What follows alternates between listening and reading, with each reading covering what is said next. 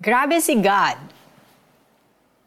Grabe si God, grabe si God. Ito ang bukang bibig ng 2020 Olympic gold medalist in weightlifting na si Heidelin Diaz. Siya rin ang kauna-unahang Pilipino na nakatanggap ng gintong medalya sa history ng Olympics. Hindi siya makapaniwala na record breaker siya. Umaapa at paulit-ulit ang kanyang pasasalamat. Alam ni Heidelin na ang pinamalas niyang kakayahan sa weightlifting at lahat ng kinailangan niya para maabot ang tagumpay na ito ay mula sa Panginoon. At ang Panginoon ang nararapat pasalamatan at parangalan.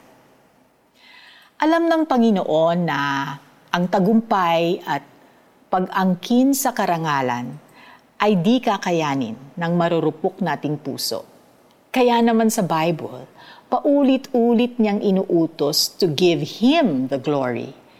Madali kasi tayong makalimot at napapahamak tayo ng pride. Katulad na lamang ng isang hari sa Biblia, si Nebuchadnezzar, hari ng Babylon. Naranasan na niya ang kapangyarihan ng tunay na Diyos at minsan na niyang kinilala ang kadakilaan ng Panginoon.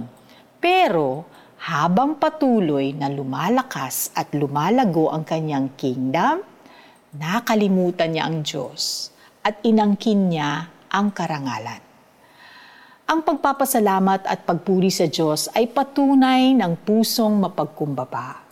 In His way and in His time, pinaparangalan ng Diyos ang pusong mapagkumbaba. Ayaw ni God ng mga mapagmataas o mayabang, sa katunayan, tinututulan sila ng Diyos at pinababagsak. Alam ba ninyo ang nangyari kay Nebuchadnezzar? Inalis ng Diyos ang kanyang kaharian at siya ay pinagtabuyan na parang hayop mula sa kanyang palasyo. Nabaliw siya at namuhay sa wilderness kung saan humaba ang kanyang buhok, pati kanyang mga kuko at kumain pa siya ng damo he stayed this way for, for seven years. May nakapagsabi na Nebuchadnezzar fell from grace to grass. Tuwing tayo ay nakakaranas ng tagumpay o nakakatanggap ng blessing, inaangkin ba natin ang papuri o nakikihati ba tayo? All glory and honor and praise belong to our God. All kapag inangkin natin ang hindi atin, para, para na rin itong pagnanakaw. Let us learn to give God the glory and give credit where it is due.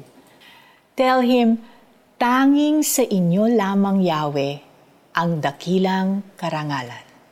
Grabe talaga si God. Tayo'y manalangin.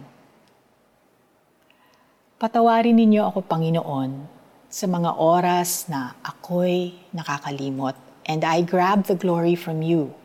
Turuan ninyo akong maging mapagkumbaba. Kayo at hindi ako ang tunay na bida. Amen.